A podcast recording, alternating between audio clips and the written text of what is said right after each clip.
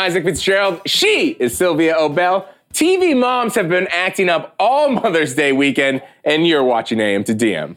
Yes, the mother of dragons went off last night on Game of Thrones, but I think the former queen mother Cersei had the worst holiday of all. Carolina tweeted, Remember when Game of Thrones celebrated Father's Day with Tywin's death and Stannis burning his daughter? That was fucked. Only Cersei's death of Mother's Day could bring us full circle. And well. And the writers seem to have accepted that challenge because King's Landing came tumbling down on Cersei last night. I gotta ask, were you satisfied with the death? Hell no, I wasn't satisfied with the death. I wait, you mean to tell me I waited two years for Cersei Lannister to die in the arm of her lover brother by building, by bricks? Are you kidding me? Okay. I wanted blood. I wanted to see her eyes gorged. I wanted to see the dead body. You want you want to see blood. You want to see like the life leave the eyes, and you don't like that they had that sweet moment. You don't like that. no. That she put me through too much. She put us all through too much to not die the worst death on this here show. I can't believe it. I'm pissed. I'm pissed. In case you couldn't tell, I'm. You, you wanted her to die a real bad. I wanted death. to be bad. I mean, I, listen. She's. I mean, dead. a building did fall on her. Oh wait, have you seen Game of Thrones? Do you not remember old boy's head literally busting out or Joffrey's poison? I want it to be long and painful. You understand? And drawn out. Ugh. You feel like it was a little rushed, which is to say a lot of things in this season being a little rushed. Listen, so let's take it to the timeline. Let us know how you felt about Cersei's death using the hashtag AM to DM. Because like me, if you were like me, you are happy. So you just, I like that you just wanted her to die harder. I wanted her to die worse. There must have been some people. To, some sure people she, were maybe rooting for her. Oh, what, what kind of devil is rooting for the woman who blew? Anyway, Cersei is the everything that happened last night is Cersei's fault. Okay, so let's just get into that too because they asked her, "Hey sis, don't do this." That's true. And she said, "No, I'm gonna do this." She cut off the head. And now suddenly she's like, "Oh no, I don't want to die." Seventeen thousand people told you you were gonna die if you didn't relinquish the throne. I, am just saying anyway. it's not. Eh, yeah, go, go, go, go, go. Cersei, but anyway, Cersei's death wasn't the only thing people had mixed feelings about from last night's episode. Kay tweeted. I don't buy that Danny is the next Mad Targaryen. I buy that she's fucking done with everyone around her, undermining her, and everything she's done and sacrificed at every turn. On the other hand, Van Newkirk tweeted, and I really agree with this one. I actually don't think the Mad Queen arc came out of nowhere. It was pretty heavily telegraphed from season one and fits with what we should expect from Game of Thrones. Just felt unearned and rushed because everything is unearned and rushed because the pacing has been shit this season. It really, really has. So that's the thing. Like, just like you kind of wanted Cersei's death stretched out, there are a lot of things that I feel like could have used a little bit more time to breathe. Yes. And especially at the top of that list is Danny kind of losing her damn mind. Because I, you, you feel bad about that. You loved her as a character. I I was very Danny Hive. You know, Danny is like she was the freer of ch- breaker of chains. she spent the first seven seasons going around the world freeing people of color, you know, like telling them come with me or not. Let's go. You, you know, have a choice. You have a choice. Uh-huh. She's been strategic. She started out as a little sister who was being abused and sold to a wild tribe of heathens, right? And she ended up this powerful queen. She literally came up out the fire with three dragons on her back and carried the show. And this is how you thank her by making her the Mad King's daughter, queen. Like, whoa, I could have written that. Give me a million dollars. I write that narrative. Like, I see. I would argue that I feel like they were making the case. Like she had done some pretty raw shit building up to this, and like you said, all of a sudden all of her friends are gone. But for me, I would have wanted to see happen over a season, yeah, right? Like, like her starting to sense. see shit, her maybe starting to hear shit, not just all of a sudden like oh, Jon didn't kiss me back, so fuck it. And that was like, that just, it's not good storytelling, not, right? Like, I mean, while granted, if I had Jon Snow in the in the my hand and then found out that he was my nephew, I'd be pissed too. I might want to light some things on fire as well, because the man is fine. But I don't think that they built it up enough by giving her that one scene with no makeup on, looking all angry. Her that, hair, oh, suddenly her, she's crazy. Her wig's a little like, askew, and that's yeah. I mean, I just feel as though they could have drawn it up better, like we said. Yeah. And I mean, like they killed. I mean, everybody that she loved is gone. That's her. Like Yeah. her right hand man, the old guy who loved her, is dead. Yeah. Her homegirl died, and they told her to light it up, and she did. But- but I just feel like she did not listen to those bells. But like like we're saying, The bells. things have just been moving very fast. I will say, Jon kind of. What did she say? He, he pulled back from that kiss, and she was like, "Fear it is, I guess." Yeah. I mean, gave us a good line Fear for it breaking is. it up. You Anytime somebody's trying me? to break up, Fear it is. But I'm also kind of just like, who if like if you're gonna turn Danny into like this anti-hero Mm, suddenly at the end, like who's supposed to be the hero now? Because Jon. Bless his moral pugnacious heart. Like he He's can't dumb. even keep a secret in his He's own family. dumb. And like and like Sansa had one good season, and suddenly y'all are like, ah, she's great. I'm not saying I'm anti-Sansa. She's a smart I'm not girl. following you down that path. But listen, I'm not following you I'm down not that to piss path. off the Sansa hide because Sansa, she's too. I just don't think she got the queen. Like in her, like I don't think that. No, I think she'll for be that. warden of the North. I, I just Yeah. don't know how. Like this is, and this is the thing also. Like George R. R. Martin, right? Let's talk about that. George Rough Rider Martin, as I like to call him. This is why he knew not to end the series. he Be- did. He's because still nobody would be alive. happy. He's still alive. I think George Rough Rider Martin, which I guess That's guess what is the RR stands for. it's now Rough canon. Uh, I think he's gonna finish the series after this series ends, and he will have a different ending, Oh, and then he will make all the money. That's That is. I think that's what he's gonna do. Yeah. That's what I think's gonna happen. But as for like who ends up on the Iron Throne, you know me. Listen, Game of Thrones, I love it as a show. I'm not loving these last seasons. I don't love conflict though, so I hope they like just like melt the Iron Throne down, sell it for parts, What the hell become like a nice peaceful about? democracy. That's what I. You you got anybody you're betting on? I just hope it doesn't end in some elusive way like some other bad shows that we know. I mean, other good shows that The Sopranos ending was I good. hate the Sopranos ending. Okay? okay. give me a defined ending like The Wire or something like that, and I'm I Fair. can live with that. Fair, Let me know how people go out. Okay. So all I'm saying is they got one more episode to tie it up. I don't think they're gonna make us happy. I think we're just gonna have to live with the fact that this is what we get for depending on two white men to make us happy.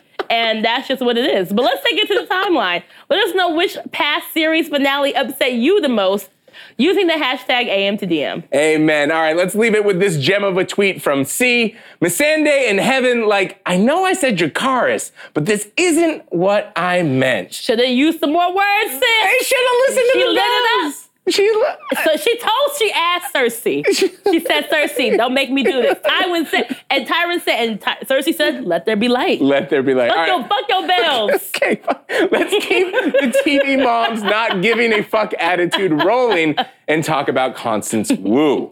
Here's a tweet from BuzzFeed News. Constance Wu explained her angry tweets about Fresh Off the Boat being renewed. My words and ill timing were insensitive to those who were who are struggling. Yeah, and so listen to anyone that missed it over the weekend. Basically, fresh off the boat, it got announced that the season's being renewed, and she tweeted, "So upset right now that I'm literally crying. Ugh, fuck." Then also tweeted, "Fucking hell." And then a, a fan basically was like, "Congrats on your renewal, great news." And Wu replied, "No, it's not. Like, mm-hmm. like you cannot make an argument that this is not what she was talking about." She then went on to apologize. It's it's one of those issues I can kind of see both sides of it. Mm-hmm. I understand what she said in the apology was like, look, she wants to take on characters that are a little more challenging than the character she plays on Fresh Off the Boat, Jessica. That said, one, you gotta have a group text. The delivery. You gotta have friends. Yeah, the delivery is what. Like the thought. I understand the thinking, but it's like she should have had a friend that was like, hey, maybe don't take that to the timeline. Maybe DM it. Maybe, let Maybe it. don't end with believe women. And then the apology, the last line on the apology was believe women. And that, where was the editor? Where was the publicist? Where was the friend? They're all getting paid, so I want to know where they are because somebody owes her some money for a refund. Exactly. Well, Slate's Inkoo Kang, who wrote last year that Fresh Off the Boat has a Jessica problem, joins us now. Good morning, Ingu. Good morning, guys. All right, let's start with the drama. What did you make of Wu's apology? The apology was very bad, and also I loved it because I feel like the thing I care about the most in this whole entire scandal is essentially Asian American representation, and we haven't really had, like, you know, if you want to call her a diva, we haven't really had an Asian American diva who's willing to, you know, toss her weight around. And so I'm really happy right now. I like, I like, I kind of like where you're going with that because you're right. Like everybody deserves a diva, Mm-hmm. and I do think, like, do you think this goes in line with her personality? Because I kind of do stand the fact that she left the tweets up. Like, yeah, I said it. Yeah, they're still up. And she what- didn't delete them. She's like, "Cra- go watch Crazy Rich Asians on HBO. It's out now. Thanks for that check as well. Like, do you feel like this is Constance Wu's like this falls in line with who, like her stardom? I think she has a really strong personality, and I think previously she's used that really strong personality to speak up for Asian American representation and to fight against discrimination. You know, she has like a really uh, beloved I takedown, I guess, of like a journalist who asked her to do a Chinese accent on stage, and she was like, "No, that's not what that accent's for." And so I think that she's really beloved because she's used that force of nature of herself for good. But I also like her advocating for herself. Yeah, and being like, look, I want to take on new challenging projects. Because to the point of your piece, Jessica as a character is kind of falling short these days. It seems like you agree with her on that front. What is it about the character that you feel like is uh, is not connecting in the way that it did in the first three seasons? I feel like this is a really hard character, at least in the first three seasons, which is that she is a character who really refuses to accept American culture. She doesn't want to assimilate. She doesn't want to be just like everyone else. And weirdly, as a result of that, she used to be the most relatable character. But now every storyline is like, oh, Jessica's too selfish. Jessica is too mean. And then she apologizes at the end. And it's so uninteresting. And it's sort of I, I think like the hidden implication beneath all of this to make someone who is so outside of American culture or who refuses to assimilate the bad one who needs to be corrected sort of means that like every other, I guess like immigrant who sort of feels skeptical toward mainstream American culture, like also is sort of like a correction that needs to be fixed. Or sorry, also like a problem that needs to be corrected. Yeah, that's an interesting point. Oh, I'm sorry. Go ahead. Okay. No, yeah, I think that's an interesting point because I was going to ask, what would you like to see happen to Jessica's character next? Since she's asking for it to be more interesting, I feel like the writers might give her more interesting than she's looking for if they're feeling petty about it.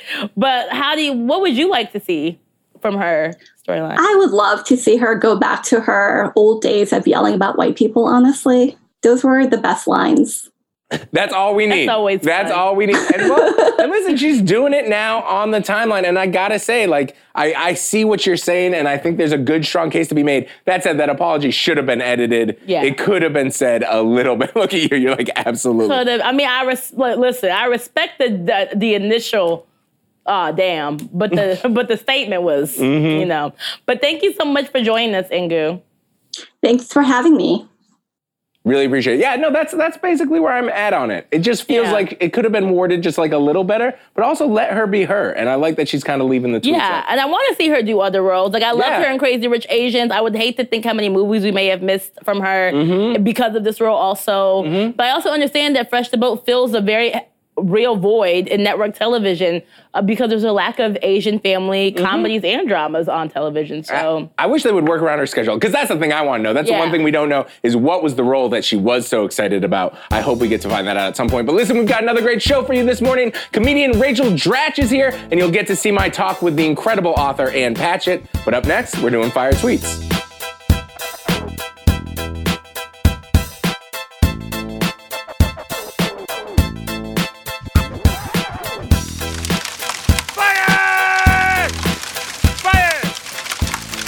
Welcome back. You ready to Jakaris? No, I'm about to light it up. The, the Daenerys style. Okay. All right. Here we go. Banks tweeted, My son texting this little girl talking about, What do you want for lunch tomorrow? Excuse me? Not with my fucking money. Sis better eat that free lunch trick, daddy. Get out here spending their parents' money. I mean, me as a mom, I don't know. like, that's like, who You're like you lunch nobody oh, else my is money? eating. Yeah, it's like I'm working really hard to make sure there's food on your table. Don't go taking anybody else out. anyway. All right. Alex, you tweeted, "They're like 12 is the correct way to refer to anyone that is younger than you."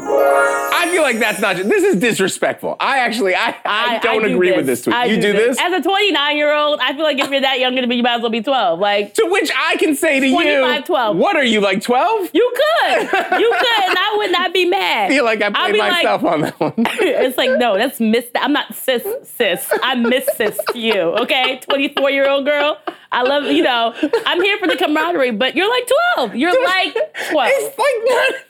I'm sorry. I'm sorry, it's, it's just, it's just cold. It's just, Okay. if Rihanna wasn't came out when you were in elementary school, you're like 12 to me, no matter how old you are now. I'm sorry. It's just, right? Okay. no, you're on your own. Louise tweeted, Hey, sorry for not replying. I didn't want to. yeah, that's Wow. I mean, I respect I respect the bluntness. that's kind of Constance Wu style, right? Just like yeah, just like sorry, but I didn't want to. do you respond to text like immediately? Um, I I used to be very much like that, and Uh-huh. I realized I was giving everybody else the agency that like they weren't giving me. So like, fuck it. and now I respond when I want to. Respond when you want to. All right, excellent. Jesse, you tweeted the face of all the parents that name their kids Daenerys, Danny, or Khaleesi, and that is just. Here's the thing: 2018, there were over 500 kids named Khaleesi alone. Wow. Okay, Daenerys, maybe Danny. Okay. Khaleesi is means queen in a made-up language from a show on HBO. Yeah. That's what you want your child to have to say for the rest of their lives. It's not even a real language. And it's not Breaker of Chains anymore. It's literally like Killer of Innocence, all of King's Landing. I'll I do, forgive them I for do doing this want to ask girl. you this. I'm yeah, so all right. So you're mad at the writers. You're mad at the show creators for for taking taking Daenerys in this Yeah. direction. Do you still root for her though after what happened? I I mean, I, here's why I do. Because I feel like everybody, she's been like everybody's made problematic decisions. This Mm. is Game of Thrones. Nobody's perfect. Like we've all they've all killed. Mm. Nobody's you know, and I felt like she gave a lot of warnings. Not like she just did it. You're like she's a feminist hero. I just I'm not I'm just saying it's a little anti-feminist to hold her accountable for things you're not holding the male kings up to. Oh. George Baratheon was just sitting in his castle all day doing nothing. Nobody called him the bad King. I'm just saying. Let's do tweet of the day. I'm sorry. Okay, let's do this. Tweet of the day comes from Bakari, which sounds like a Game of Thrones name. Is there a more disregarded phrase by black folk then, please hold your applause until the names of all graduates have been called? I just Honestly, Every- no. every name. There's not. Every- Every, every name. name. That's Every my name. baby. That's my baby. I, I think it's right. Listen, I it's think- graduation season, so I know a lot of y'all feeling this tweet. Absolutely. Congratulations to all the graduates. We would applaud you after each name. I think that's name. the crazy thing. I, the, the, the onus is on the people. Anybody that ever, if you're ever in that position where you're saying, please hold your applause until the end, you're not going to win. Because just they don't want, even they try. Want the, they want it to go fast. They don't want people to have to stay there for 16 hours. I an understand the HBCU. but somebody- Do you know how long my graduation was? It was like 10,000 black students, and every parent's family cheered. Michelle Obama was our speaker, and poor First Lady had to just sit there She while was on everything- She was on stage because she we got to like see her as we walked by. Was it- was- I feel like she might have snuck out after, sir, but it was just so. You just Was it hot? It was hot. It was North Oh, Carolina, all so right. it was hot. But I'm just saying, like, I love us, and tuition is expensive. And That's know, all I'm saying. Four years is a lot of work. I, I think everybody deserves applause. But listen, coming up, I sit down with comedian and actor Rachel Dratch. But up next, we are going live from the district.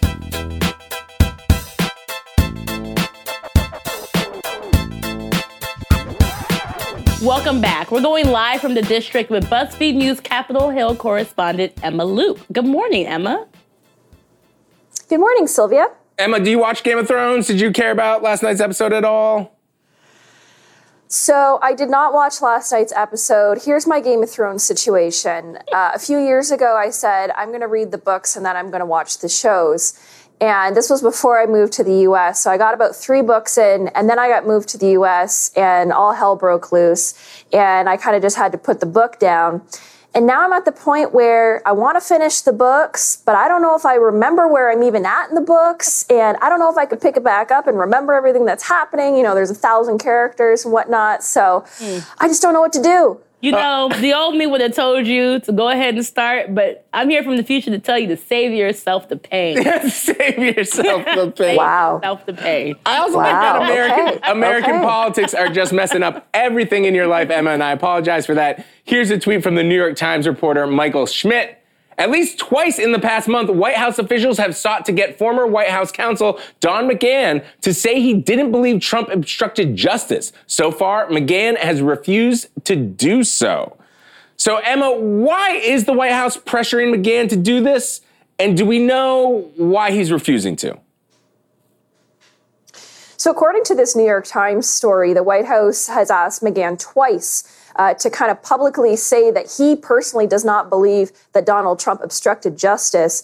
Obviously, the Mueller report relies fairly heavily on McGahn and other people kind of within the president's orbit. And so, you know, it would be helpful to Trump for him to come out and say, oh, I, actually don't believe he obstructed justice, even though he detailed to investigators all of these incidents, which definitely raised the alarm.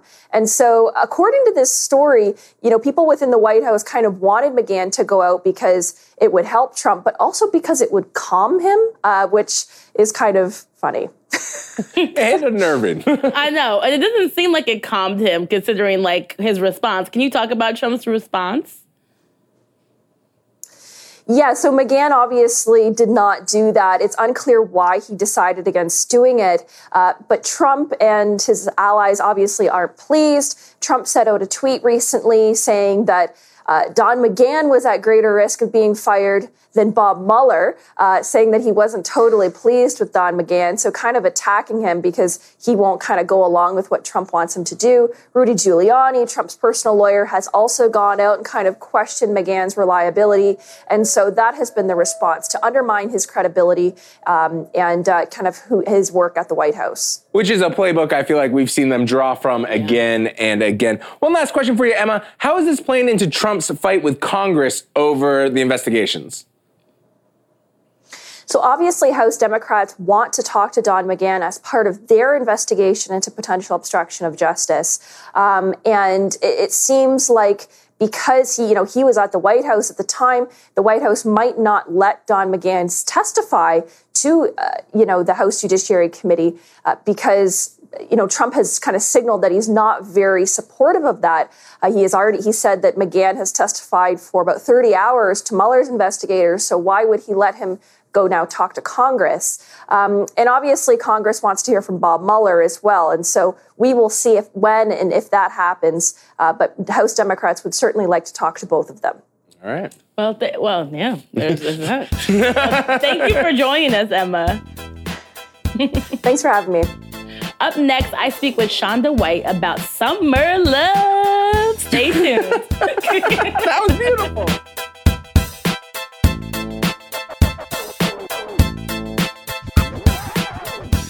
Spring has sprung and love is in the air. At least that's what they selling me.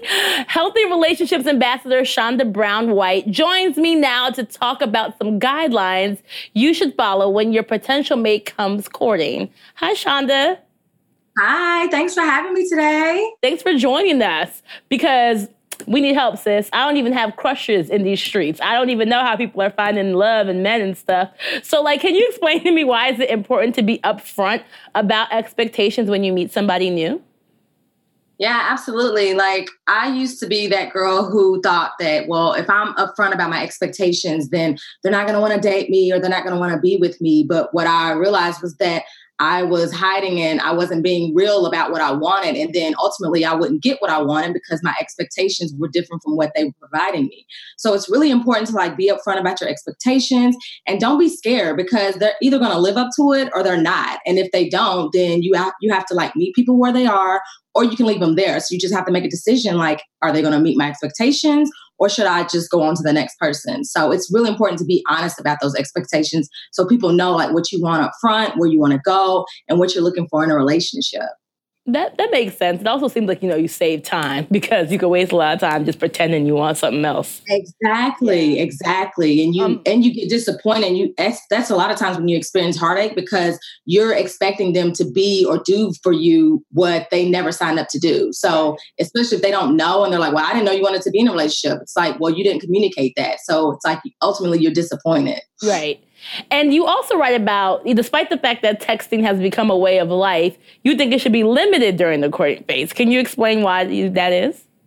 Yes, absolutely. Like, of course, when you're first dating, like you, you know, you might date and talk to different people, trying to figure out who you really want to like be serious with. But when it like goes to the courting stage, you're more serious. You're more intentional about wanting to be with a person. I always say, like, you can tell a man's interest in you by how intentional they are with you and towards you. Because, you know, texting, you can get things miscommunicated, things can be misinterpreted. You might think they're angry when they're like, that wasn't my tone at all. I mean, we've all had situations where you text someone and they think that you meant it a certain way. You're like, I really didn't mean it. You try to add a little LOL to make it, you know, make it sound like humorous or, you know, make it light. But, you know, texting can just kind of, it's it's not a great way to like communicate. It's convenient, but it's not always the best way to really get to know somebody and like have genuine conversations and have that face to face time that you really need in a relationship, especially when you're trying to court and go to the next uh, stage of relationship. No, I agree. I agree. I mean, if a man cold calls me these days, I'm impressed. I'm like, wow, who are you? Who raised you like this? Thank her for me. Um, but let's talk to the, about actual dates. Why do you consider Netflix and chill lazy? Uh, because it is, it's like you're not putting in any effort. Like it's like, of course, my husband and I we Netflix and chill a lot, but we're clearly married, and it's like we don't have to like go out all the time. But it's lazy. Like anybody could just say, "Well, you want to come over Netflix to chill," and then it's kind of like, um, I'm worth a date. Like I'm worth you taking me out on a date and like putting in some effort. Like people call it old school or whatever, but it's like no. Like as a woman, like I'm worth you taking the time to get to know me, especially if you're courting. Like if you're trying to take things to the, ne- to the next level, I need to know that we're not going to live the rest of our lives just Netflix and chill. Like I love Game of Thrones just as much as the next person, but guess what? I want to go out. I want to hear some live music. I want to go to the movies. So you know, Netflix and chill is just like a lazy kind of excuse to say, well, I don't really have to put in much effort. And unfortunately, it's kind of become like the the standard now. It's like, oh, that's just what we do, and it's like, no, like you can expect more and you can like actually expect a man to take you out on a real date. Yeah. And speaking of those real dates, what kind of dates do you think are best when you're trying to get to know somebody? Because one of the main excuses I hear from guys is, well, tell like I ran out of date ideas or I don't know where to take her or what to do. Like, why do I have to be the one planning it? You know, so can you give them some ideas, please? yeah, and it's so funny because it's like, guess what, guys? You have Google. So even if you don't have, if you don't have an idea, you can Google cheap date ideas, best ideas to get to know people. A lot of things I like to do, or that I've seen, uh, that I've done, as well as others, I suggest like paint and sip. A good old dinner is still great because that gives you time to talk with each other. Sporting events, you know, sporting events is a win-win for everybody because especially if you're female like me, you don't really care about sports. It's great for the guy, but it also gives you some intimate time because you're sitting close to each other. You can talk to each other. Um, going to like different classes, maybe a pottery class, um, maybe even a picnic at a park, taking a long walk like at a park. Like those are just I just gave you what like seven or eight ideas, and it's like guys are they want to make those excuses, but it's like if you can't even come up with them on your own, Google is your best friend. Like just Google it or go on Twitter and search for date ideas. Real. So I want to talk about, you know, when dating doesn't always turn into a relationship and the nice and the way you should go about breaking it off when you don't feel anybody. In the age of ghosting, can you please talk about like the respectful, properly communicated way to break it off if you're not feeling somebody anymore?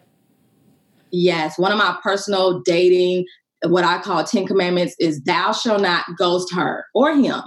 All, if you want to break it off with someone, just be honest and say, listen, this isn't really what I thought it was going to be, or I'm just not at a, this isn't going to work for the, whether it's timing or we're just not that compatible, you know, and I'm not going to say that you shouldn't text. I, I don't, especially if you're just dating somebody, I don't necessarily disagree that it, it can't be a text. Like you can text, but you know, at least provide some type of explanation, especially when it comes to women. A lot of times they want closure. So mm-hmm. if you're just ghosting a girl and you're not saying like, why you left or why you're no longer talking to her, like that can be kind of hurtful. And you can be kind of confused, like, well, I don't know what happened. We were talking every day and then he just up, stopped talking. So just be honest. Like, honesty is the best policy. It sounds cheesy, but it's true. So it's like, just be honest with the female or the male and let them know, like, hey, this just isn't working out. Like, I'm gonna have to move on. right. And that's and I agree that that's all you have to say because I feel like some people think that if they say that and then stop talking, that that's ghosting. But no, you don't have to respond when they keep hitting you up after the fact. Just make sure I feel like just as long as you say it once, that's doing your due diligence. Exactly, exactly. Well, thank you for joining us, Shonda. You can buy Shonda's book, Don't Be a Wife to a Boyfriend, ooh, blue, on Amazon now. Up next, Isaac sits down with actor Rachel Dratch.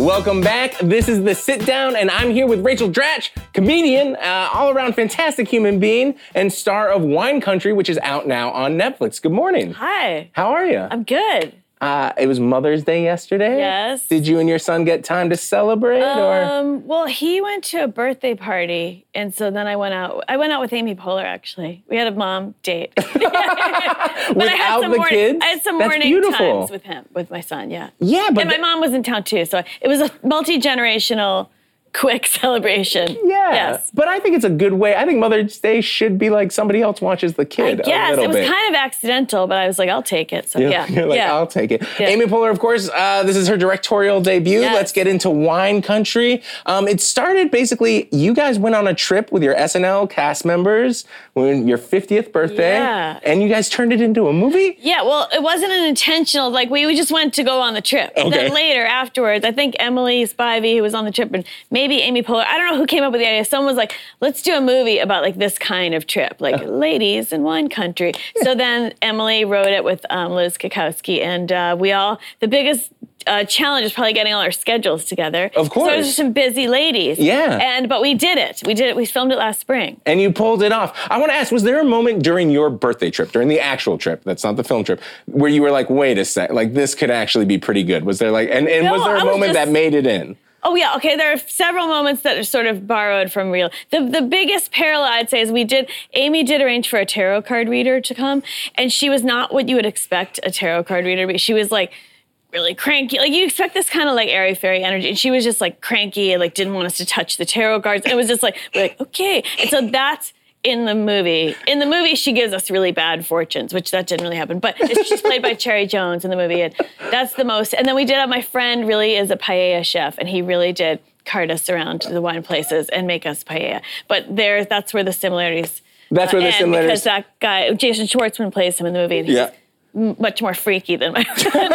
You're like, Yeah. that's not, that's not how Any he acts. similarities are coincidental, whatever. Yeah, whatever that phrase is. Yeah. Do you do you uh, was it like fun to make it a second time? Like this this looked like one of those movies where it seems clear that even after the camera stopped rolling, you guys were Yes, still having a blast. That is true. We did have a lot of laughs. Just you know, you have a lot of downtime in movies. Let me tell you about films. But you have a lot of downtime. so like you did laugh a lot. Like that was a fun bonus that I kind of forgot. Like when back when we were in SNL, like we had such good time. And it's a lot of pressure to come up with characters, but there's also so many laughs because you're with the funniest people ever. So filming this, yes, even off camera, we were laughing a lot, and um, it was fu- we filmed partly in LA, and then we did get to actually film in Napa for some of it. So it's just I love Napa and It, it felt almost like a free trip that they're paying. you to Totally. I that's, know. That's pretty Yeah. exciting. Um, who's next up in your group of friends? Like whose birthday Oh is coming well, up? Well, it would be. I think like Tina's next, but it's not for a couple years because I don't want to age Tina up too high. No, she's got a couple of years before she.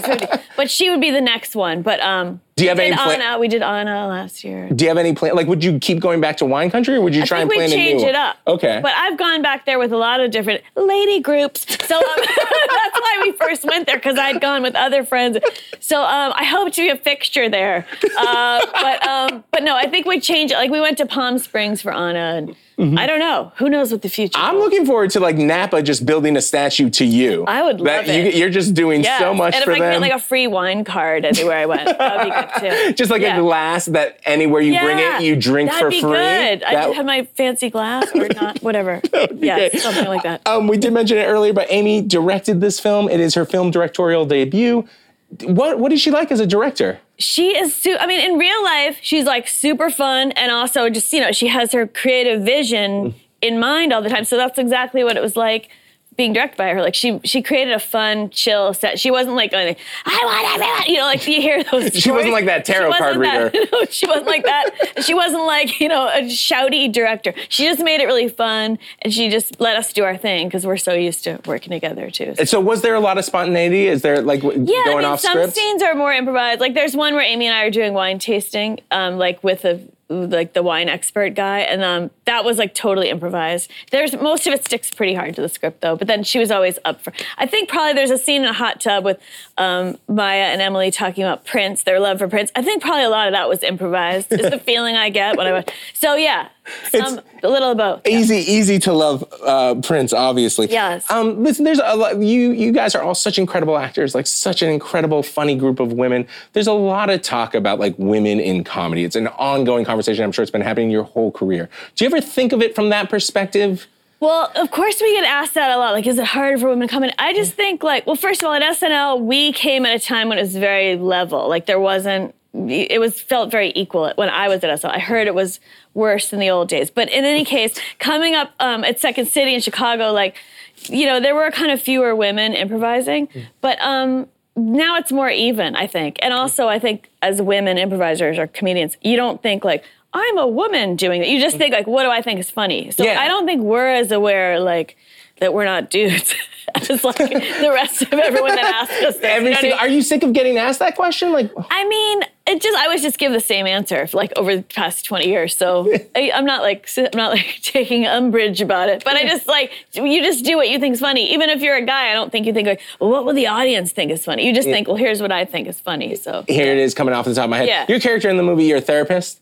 Yes, Are that's you- my career not taken. It's my career path. It- do you think you would make a good therapist? Well, I that's what I really wanted to do. So I would like to think I'd make a good therapist. I'm, but yeah, I'm but so sorry that me- entertainment swept you off your course. I know. Things well, kind of worked out. plan, but um, yeah, but but no. So they made me a therapist in this movie because they were like, if you could be something else, what would you want to be? Uh-huh. So sorry, I interrupted. You. No, no, no, that's great. Okay. Were- were- would you say you're the therapist of your group? Do like people come to you with their I like to think I am, but we probably all trade the hat. You know, someone's always helping someone else. I really like to do dream interpretations because I like to, you know, when you say it back, like there's your answer. When you describe your dream, Uh-huh. usually use some phrase that's like, "Oh, that's what you mean." But anyway, I'm really Wait, going off. wait, do- no, no, no. Do you like it when people tell you about your dreams? That's No, like no, something no. you do. I don't like it when people are like, oh my God, let me tell you my dream. That's really boring. But if someone if someone's like, I had this really weird dream, what do you think this means? Like I like trying to figure out what it means. You like you like Yeah, getting yeah. in there. I love it. All right. One last question. Then we're gonna play a quick game. Oh, okay. But Debbie Downer, obviously one of your just incredible characters. I think it's like the 15 year anniversary. Of Debbie Downer? Yeah. Oh God. I think You're mi- probably right. I think it oh might my be- gosh, you're right. But, the- That's but frightening. things are very down right Time now. Time really goes more quickly than you think. um, no, things are down right now. That's true. Do you think that character would have like? How do you think Debbie Downer would deal with right You now? know, at first I thought of even doing like a Twitter account, like as Debbie Downer, but it's like now things are so bad that you can't even like you don't you could just print the headlines and you don't even need to make any jokes. So then I dropped that idea. You're like you're like I don't need the voice even because Exactly. everything is you just can so. quote real news. I do send Paula. Pell- So Paula and I wrote those together, Paula Pell. And every time I see a headline that's very Debbie Downer, I just send it to her because I did see one recently and said, it said, "Look what else the cat's dragging in: parasites." That was just a real. that was a real headline, and that just seemed like something Debbie Downer would say. So so yeah. the world is terrible as it is. yeah, All it's right. like Debbie Downer's world right now. It- it yeah, we all have her. who in gave our her the controls? Just Yeah. dying to bubble out. exactly. Yeah. Um, well, listen, you have you've played you've been a part of so many different shows. You've played so many different characters. So we're gonna test your own knowledge Ah. of your own career. Oh, God. In a game we like to call Rachel Roulette. Okay. Get it? Yes. You re- Roll F. Yes. Yeah. Now I get it. Okay, here we go. Okay. Which one of these projects did you appear in? I'm scared. AP Bio, Parks and Recreation, Maya and Marty. Parks and Rec. Done. Nailed. Right, oh, this you got it. it. Okay, you yeah. got it. You got it. I played a nanny. On what TV show did you play a medieval woman named Methelda? Okay. This Man seeking. Man, Ooh, go ahead. man seeks woman. Man You- seeks. Man seeking woman. Man Seeking Nailed Woman, it. yes. I love it. All right. On which of these animated series have you never voiced a character? The Awesomes, The Cleveland Show, Squidbillies. Ooh, I want to say Squidbillies. Trick question. You've done Oh. You've done them all. That's what I was gonna. I'm sorry. That's on me. That's on me. That's on me. That was a little gotcha Okay, journalism. right. Not great. No, I'm not proud of it. I'm not proud of this all right. moment. All right, we got Anything it. for good TV or whatever we're on right now. Yeah, good Twitter TV. That's Wherever I've been placed on yeah, whatever's happening right now. Which of these drag queens appeared with you and drag race winner Bianca Del Rio in Hurricane Bianca? Okay, Shangela, Roxxxy Andrews, or Bob the Drag Queen? Shangela. You, you got this. You yeah. got it. I like that too. Which of these is the name of a character you play on Bob's Burgers? Mrs. Fischoeder, Jody, or Stephanie? Jody. Nailed it. And last one here. Which of these movies were you most in in most recently? That's my boy, My Life in Ruins, or Sisters? Most recently, I want to say, ooh, sisters. You you All you right. got you know your career on Because I pore over my IMDb page every night. I just look at my projects every night. What else have I done? Okay, that's why I'm so good at that game. That is great. Okay. You're like every day you check it out. Well, thank you so much. Congratulations on. Wine Country. It's so wonderful. That's absolutely wonderful. It's streaming now on Netflix, so go watch it. Up next, you'll see my conversation with the incredible author Ann Patchett. Oh my. Welcome back. I am so excited to be joined by the award winning author Ann Patchett. You know her books Commonwealth, Bel Canto, and so many more. Now she's out with her first children's book, Lambslide. Good morning. How are you? Hey, Isaac. I'm so excited to have you on the show. I'm just glad to see you again anywhere. It is really good to see you Yeah. again. I, I want to, if, if you'll indulge me, Sure. I'm going to read the first line of the book. Sure.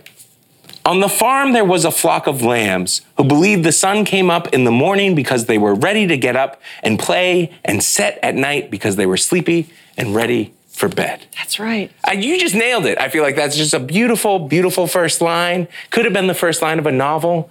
Why'd you choose to make it the first line of a kid's book? How many kids' books do you read, Isaac? I, I, I've got a couple. I've read a couple. I know a few of them. I just feel like it was a good one. I don't know. I mean, they're they're self-centered. Those lambs. um, it's, everything about writing children's book is completely natural and savantish to me. So it's not like I sat down and thought, "What would be a good first line?" I mean, I don't know. I just wrote it. You just wrote it. What, what did you learn about the process? Because this is your first children's book, and it is different than other writing projects. Yeah, because it only has 750 words and the books have like 350 pages. It's different. It's actually a lot closer to writing an op ed for the New York Times than it is writing a novel. Seriously, that's where the learning curve is. Go on. So Tell me more about that. So I'm all about word count. You know, I came up in the magazine business, but if somebody says to me, "We need an op-ed 750 words," I get that. Like I have to tell the whole arc of the story in this much space. Uh-huh. So if somebody says a children's book 750 words, I completely get that. I know how to condense. you know how to condense. Right. And to get right to the point, I know how to build the action Mm-hmm. into a few amount of words. So you felt comfortable with this. This did not, you were like, oh, I could do this all day. I could really do this all day. I mean, I've written like 10. Really? This is maybe the fifth one I wrote. Okay. And they're publishing all of them. It's not like we threw the first ones out. no, you have, t- so you are about to become like a kid's book author. I, I totally am. And I have about six in my head. If you just hit me hard, a children's book would fall out of my mouth. Are you working with the same illustrator? Yes, because she is my whole life, Robin Preiss Glasser. The whole reason that I'm doing this is I met Robin. She came to the bookstore, Parnassus in Mm-hmm. Yeah, Nashville. yeah. And she said she was finishing up the uh, Fancy Nancy series, Uh-huh. asked me if I wanted to do a children's book, and really the rest is history. And you guys just got along and you were like, let's like a do this. house of fire. Like we saw each other from across the room and we're like, you, you are my person. Okay, and so this book itself, it's like you've got a bunch of them coming out, but this one in particular is This called is Lambslide. where we are And it's right about now. some lambs Yep. who really want to build a slide Yep. for themselves That's on right. the farm. Right. Felt a little bit like a little bit about elections. What are you hoping kids take away from this? a little bit about elections. Yeah. So you want to know where I got the idea? Yeah. So I was reading the New York Times, Mm-hmm. and this was a year ago last March. Connor Lamb wins the 17th congressional district in Pennsylvania. There's a photograph of someone holding up a piece of poster board. It says landslide. And I was like, I said to my husband, um, I got to go upstairs just real quick. I just, because I figured everybody in the world is going to be Is writing a book called Lambslide, right? so yeah, it's about a, gu- a group of lambs who misunderstand landslide. Uh-huh. They want a lamb slide. Mm-hmm. They petition the other animals on the farm to get a lamb slide. You know what the next one's going to be? What is it? It's coming out next year. Like she's drawing it right now. You are not going to believe that no one has written this book before. Go. A scapegoat. How is that possible? How is it that no one's done to that? I just love that you were like, I was so surprised nobody saw that photo of a political moment in the New York Times and turned it into a kid's book like yourself. Okay, well, congrats on that. Congrats on. Plus, I'm now walking around singing the landslide. brought me," You know, You're just, it's going to be all animal puns from here on out. totally. You did just mention Parnassus, so I did Uh-huh. want to ask you about Right. Parnassus too. How's the store doing? oh, God. It's down in Nashville. How many years now? Uh, seven and a half. Okay, seven and a half years. Yeah. I know Saeed and I got to visit when we were down there Yeah. just this past fall. What would you say to somebody who wants to start their own bookstore? Do it. Okay. Um, it's been the great joy of my life. Honestly, there are advantages that we have, and you know the, and of course we're in Nashville, which is booming. A hundred people a day are moving to Nashville. Mm-hmm. But a huge benefit that we have is the airport and direct flights. So I Oh. mean that sounds crazy, but if you're in Omaha, Mm-hmm. uh, you're not going to get the authors, and that's a, such a huge part of our success. Is we're on everybody's tour schedule, and that's a lot how we make the money, how we make payroll, how we keep the lights on. Is author big events. So it's really about placement, you would say. Like if somebody's like, I really want to open a bookstore, they should really think about what community they want to open it and how in. they're going to get the authors to come, how they're going to get the people to come, Mm-hmm. how they're going to get the authors to come. Parking, you know, that's like all these things you never thought you'd be obsessed with. Parking. You're now obsessed with Right. them. Uh, we ha- loved it so much. We love Parnassus Books um, and, and had such a good time when we were in Nashville. You also invited Saeed and I to breakfast. I poached you eggs. I which remember, was yeah. really just like really incredible. And in that moment, I, it was just such a delight to get to spend some time with you because one of the things I had said to Saeed, I said, "Hey, I, I don't know if I want to." Take her Sunday morning and, and, and meet for breakfast. I, I don't want to impose. But Saeed and was like, "Hey was man, like, like it's Southern. Like, listen, right. if she invites you, she means she wants you to be there. Yeah. you are very straightforward. yeah. It's something I admire about you. Thank you. I'm going to tell a quick story real quick. do. do you know what I'm going to tell? Uh, surprised me. The Today I- I- Show. Oh, When you and I first met in October, we we met and and th- this was like last year, basically, Yeah, yeah, yeah. maybe in the spring. When we met, we were about to be interviewed by Savannah Guthrie. And you noticed on my phone my fiance. Just you Right. noticed a picture of her. Beautiful You said, woman on your phone." Who's that? who's that beautiful woman? I said, my fiance. Right. You said, when are you getting married? I said, we don't have a date. And as Savannah Guthrie is walking over to us, as the cameras are turning to us, you said, it's like my husband always tells me a long engagement is just a very polite no. And then Savannah sat down and we had to talk about books. And I had to hold that joy slash horror in. I wanted to go, go. I burned that into your heart. It's something I- And are you married no, yet? And I don't. I don't have a date. You're not wrong. Okay. Here's the thing, though. It, it's something I think about every day. I aspire to be that straightforward.